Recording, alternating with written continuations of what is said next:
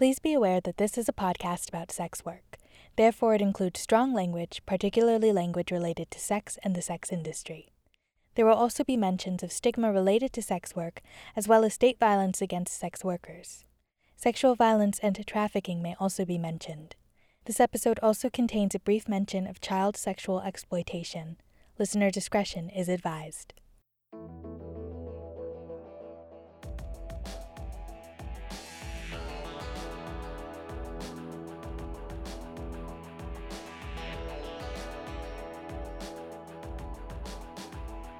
Welcome back to Babylon, the podcast that asks who's talking about sex workers and why. My name is Vanessa Ontiveros, and I'll be your host. If you've heard me on a podcast before, it was probably Wildcat Crime, a true crime podcast about the University of Arizona that I used to host. I'm a true crime nut, but you don't have to be an expert to find a common element among a lot of the victims. They're sex workers. Now, it's true that a lot of criminals do target sex workers because of the ways they've been devalued by society. And because of the criminalization of sex work, many sex workers cannot go to the police to report crimes out of fear of not being taken seriously, being arrested themselves, or being assaulted by officers. After a while, I got so sick of only seeing sex workers in news articles related to crime if it wasn't a story about a sex worker's body being found, it was a story about a vice raid on a suspected brothel. Cops and crime stories tend to be covered by staff writers at newspapers. It's not uncommon for this to be a new reporter's first beat or area of focus.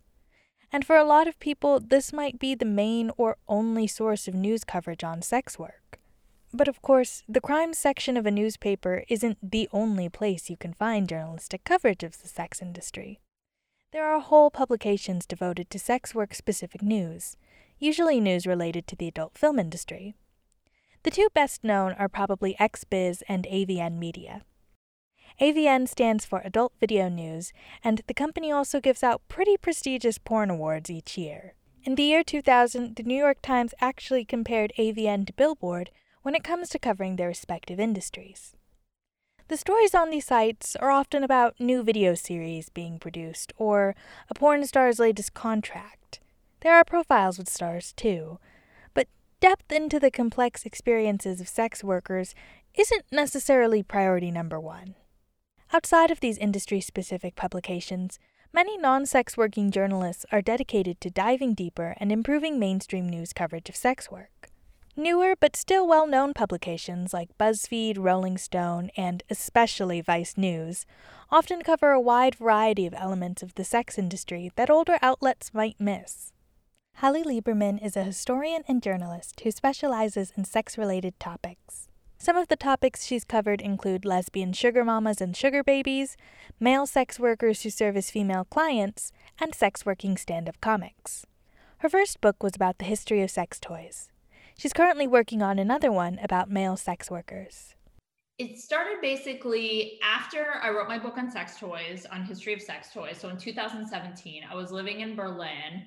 So I was there, and uh, sex work is legal in Berlin. So everywhere, like down the street, we had our neighborhood brothel. Everywhere you'd walk to the grocery store and you'd see brothels and all this everywhere. And I was so intrigued by being legal you know, this is how I got into like writing about gigolos for my next book, but it was all sexual services for for men, not for women. So it was women um, selling sexual services, and there was no public like men selling sexual services. But the reason of getting into like sex work, like in general, like was really spurred by being in Berlin and seeing what it's like in a world where it's legal and being in Amsterdam and things like that. She's written about sex work for Vice, the New York Times, the Washington Post, and BuzzFeed, just to name a few. But not all outlets are welcoming to her writing.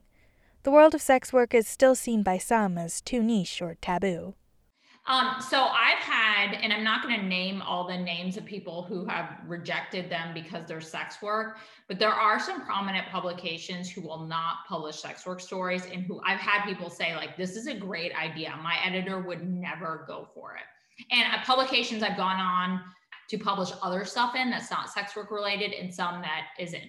I will say that the publications that have been amazing with publishing sex work stories, in which I'm writing the sex and disability one for now, is Vice. This is my fourth story for them. Um, my first one was on Asian massage parlors and how they really aren't hubs of human trafficking, which it was ballsy for them to publish that story. Um, and I've done two others on male sex work. So Vice is awesome for that. Um, New York Times allowed me to publish, you know, published a story on comedians who are sex workers. So Washington Post, like I did something on their history part of their site about sex work you know, it depends on the outlet, but Vice overall, Deadspin back when it was a real thing was great about that. Um, so yeah, but there are a lot of publications you have to target specifically to outlets that are going to cover this topic or are going to be open to it. One outlet that can be depended on for complex coverage of the sex industry is Rolling Stone. That's because they have a writer on staff who covers sex work as her beat, as well as politics, technology, and culture. Well, to be honest, I sort of fell into it because one of the first assignments that I did as a professional journalist um, was about employment discrimination against sex workers. And I was hired for my first full time job on the basis partially of that piece. It was also something that, you know, in reporting out that piece and a few others, I I sort of developed a genuine interest in and didn't really see anybody covering covering super responsibly or interestingly. Like there was a very particular narrative surrounding sex work, and I sort of my instinct as as a journalist and I guess as a person is always sort of to contradict pre-existing narratives, and sex work was a perfect opportunity to do that. That's EJ Dickson, a senior writer for Rolling Stone.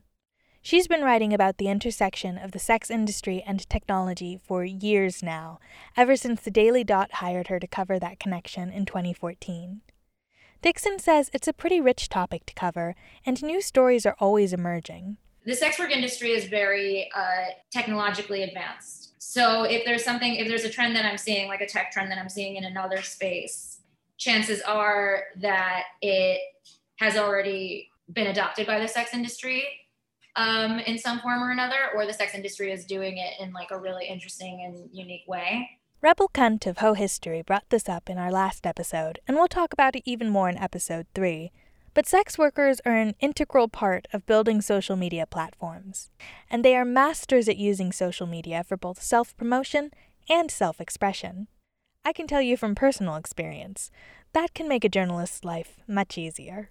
Hallie also finds a lot of story ideas online, my story ideas will come from a number of places. So sometimes I just go on Reddit, sex work, like because I'm I'm on like like when I want new sex work stories, especially during the pandemic, I'll just go there. Um, and then I'll see what people are talking about, what they're complaining about. I also have some friends who are sex workers now, just from like reporting on it so much, and they sometimes tell me what things are going on. I get pitches from people now, which is like shocking. Um, usually I don't I don't get stories through the pitches like I try to, but a lot of times it works better if it's my own idea. I don't know why, maybe because I'm more like passionate about it. Figuring out which stories are most worth covering is a challenge every journalist faces. Journalists who cover sex work are no different. EJ approaches the question the same way she approaches her other stories related to the internet, which she says has pretty much become mainstream culture as we spend more and more of our lives online. So I think with sex work in particular, that the question of you know whether something is worth covering is whether or not something a particular issue or a particular story sort of transcends the sex industry and has implications for all of us. Journalists who cover sex work face pushback not only from publishers who might be hesitant to talk about sex work openly. There are also people within the sex industry who feel that people who have not done sex work should not cover sex work. This is something both EJ and Hallie have experienced. Here's EJ. I know a lot of sex workers who will not talk to journalists or are extremely skeptical of journalists, and I completely understand that. I do think, you know, just because it's advantageous to me personally in doing my job, I do think that sex workers should try as hard as they can to, if, if they feel equipped, like if they want to do this, they should try as hard as they can to you know use those opportunities to dispel any myths that the mainstream public has about sex work. I think those opportunities are valuable, but I completely understand um, their skepticism and about being covered by an outsider. And there are often times where I feel very conflicted about reporting on a specific sex work related issue as a non sex worker. Because as a non sex worker, I don't have the same context or the same background that sex workers have. So those are questions that I've encountered multiple times throughout my career. Hallie says she always reaches out to way more sources than she needs because of how hesitant some people rightfully are to talk to journalists. Here's her take on the reaction to her work. So, my reaction overall has been pretty positive and that has been amazing and they've shared you know they'll be like you need to talk to her all that so i have had but it hasn't been 100% positive i mean so i've had the backlash which is well, you know, the question, are you a sex worker? I say no. And they say, well, you can't write about this community, which I think from a journalistic standpoint is not the attitude to have because you don't want to only write about your own community. The whole point of journalism is to open, in my view, is to open people's eyes up to things they're not, you know, aware of and to find stories about communities you're not a part of. So I don't agree with that. But that, if you're going into writing about sex work and you're not a sex worker and never have been, that's going to be something you will hear. So yeah, that's some of the backlash. The other stuff I've gotten is, you know, well, sex workers, it's a similar thing. Sex workers should tell their own story. You're taking stories from sex work. And I say, look, I'm all like if sex, you know, and I've helped people pitch stuff. I'm like, if someone wants help with pitching stuff, if someone wants advice, if they want to tell their story, great I'm all for it and would offer any help I can.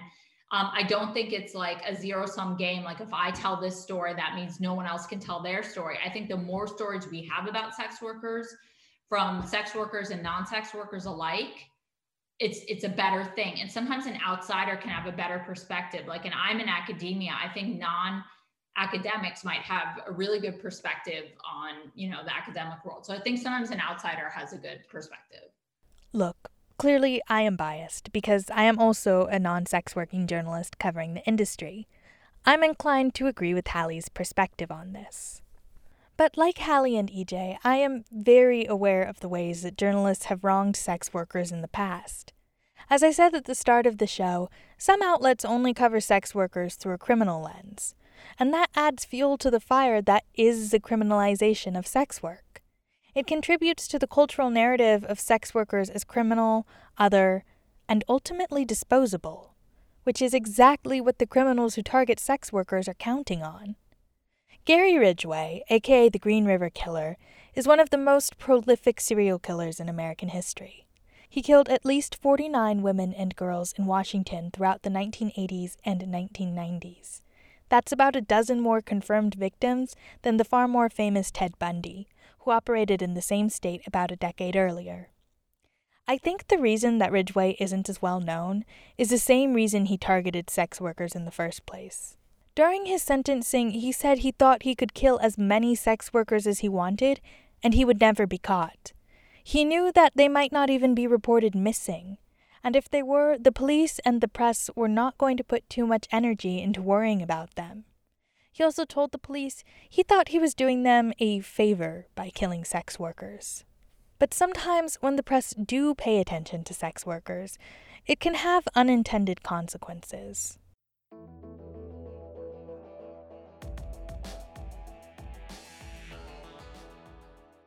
Nicholas Kristof is somewhat of an infamous figure in the world of sex worker media coverage. A Pulitzer Prize winning opinions writer for the New York Times, Kristof has written about sex crimes a lot, particularly sex trafficking in Cambodia. This has caused him to court controversy in the past, most notably in the summer of 2014 when it came out that one of his major sources, a Cambodian woman named Somaly Mam, had made up a lot of her stories about abuse against herself and others. Kristof did not respond to a request for comment for this project. In December 2020, he published The Children of Pornhub, a long expose about videos of child sexual assault up on Pornhub and the difficulties survivors face trying to remove them. This is an issue that many advocates, both sex working and non sex working, have been calling attention to for many years. But it was not until after the publication of Kristof's piece that MindGeek, the company that owns Pornhub and many other major tube sites, finally did something about it. Now only verified accounts can post videos to Pornhub, which led to millions of videos being taken down. And I think everyone can agree that exploitative videos of assault survivors being taken down is without a doubt a good thing. But it went one step further. After the piece was published, Visa and MasterCard terminated the use of their cards on Pornhub. For models and performers consensually selling their content on Pornhub, this meant an immediate loss of income and a lot of future uncertainty. John Paul the Pope is a longtime porn director, producer, and performer, specializing in kink and BDSM content.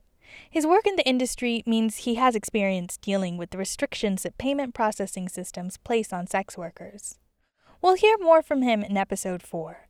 But for now, here is his take on the Visa MasterCard change. My opinion, and this is all it is, is my opinion. I think that, well, for starters, most people don't realize that kink doesn't make the rules of what we can and can't. Well, we do to a certain degree. And MindGeek doesn't make their own separate rules. And again, they can to a certain degree. But Visa specifically and MasterCard are the ones who make the rules and tell us what we can and can't shoot. Then, as individual companies, we figure out how close to that line we want to walk. Whereas Kink has been doing this for so long. And every like you talk to people at MindGeek that because I know some people over there, and I'm like, don't you guys have the same shoot rules? And they're like, yeah. And I was like, why don't you try and let's get a little more aggressive? And they were like, no, you guys at Kink have been doing it so long that they're used to you kind of leaning on the rules. With us, we're going to go way back over here, and we're going to stay as far away from that as possible because we've got we've got too much to lose. You guys have been doing it long enough that they're not going to mess with you. We're almost as if we were grandfathered in. So to start with that, like that's where a lot of the what we can and can't do is dictated is by Visa Mastercard monolith, if you will, that says we're you we won't let you use billing or we won't be part of your billing system if you don't adhere to certain rules and things. Um, as far as MindGeek goes, I think they came into under a lot of um, a lot of pressure, and they have been for years. And for whatever excuse they've used, oh, we looked and we didn't see anything wrong. There was revenge porn on there. There was rape porn on there, and it was being uploaded by people. And no, there weren't. I don't think my opinion again is that there weren't enough checks and balances in place to keep that from happening. And, and there maybe wasn't enough concern because that's a, I mean, it's a shit ton of money that was coming through Pornhub, a shit ton. Sex workers are incredibly resilient, which is something you will hear time and time again on this show. They have adapted for centuries, and they will adapt to this. But they shouldn't have to. Whether or not Kristof was hoping that his piece would make it harder for sex workers to earn income, this is just one of myriad examples of the unintended consequences of journalists covering sex work without considering the potential repercussions for sex workers.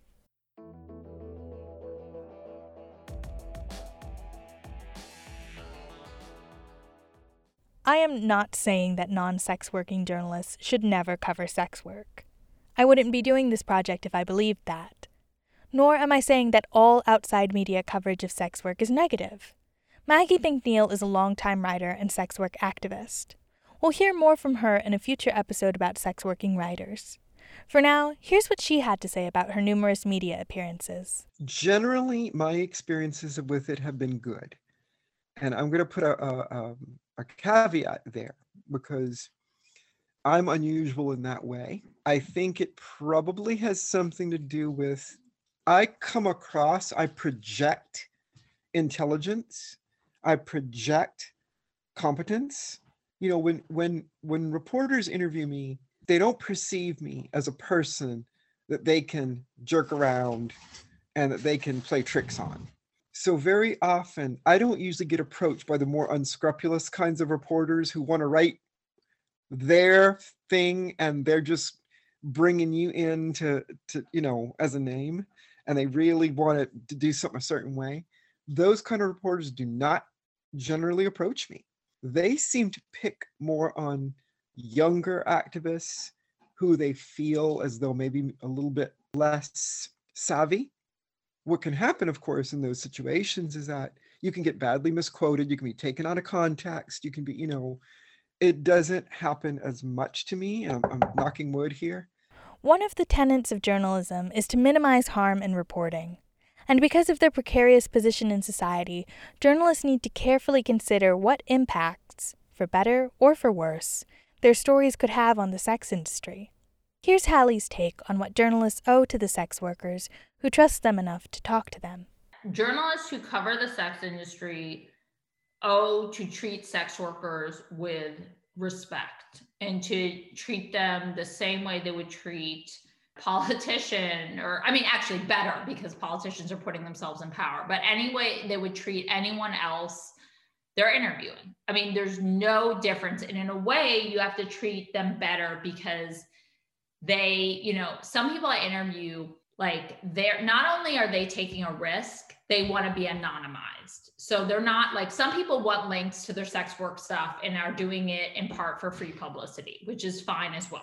They're still taking a risk. But for other people they want it all anonymous um, the customers of course and then or not all customers most and then the um, sex workers what are they getting out of it then if they're anonymous? They're not getting extra business. They're doing it just to share their story. And if someone's willing to open up and share their story just because they think it's important you really really have to honor that. And so i think there's a real responsibility because there's such a vulnerable group in society. Their lives are criminalized. There are so many stereotypes in the media. You don't want to feed into any of these stereotypes we have for this vulnerable population.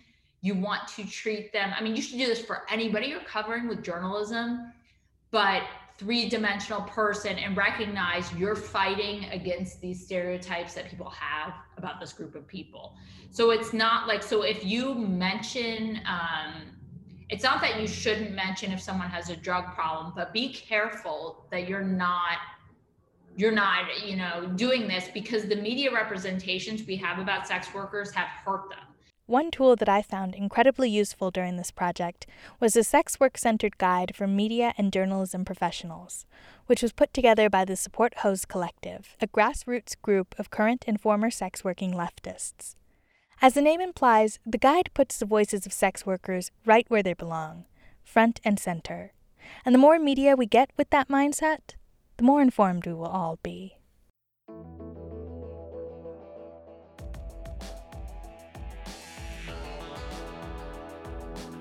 Thank you for listening to this episode of the Babylon Podcast. Babylon is an independent podcast that I wrote, edited, and produced as my final honors project at the University of Arizona. If you want to know more, you can find the podcast on Twitter and Instagram at Babylon Pod. Special thanks to Roxandra Guidi for advising this project. The music is Iron by Crowander. A very special thanks to Hallie Lieberman, EJ Dickson, John Paul the Pope, and Maggie McNeill for agreeing to appear on this episode. You can find Hallie Lieberman on Twitter at Hallie Lieberman or online at hallielieberman.com. That's Lieberman spelled L I E B E R M A N. You can find EJ Dickson on Twitter at EJ Dickson. That's Dickson spelled D I C K S O N.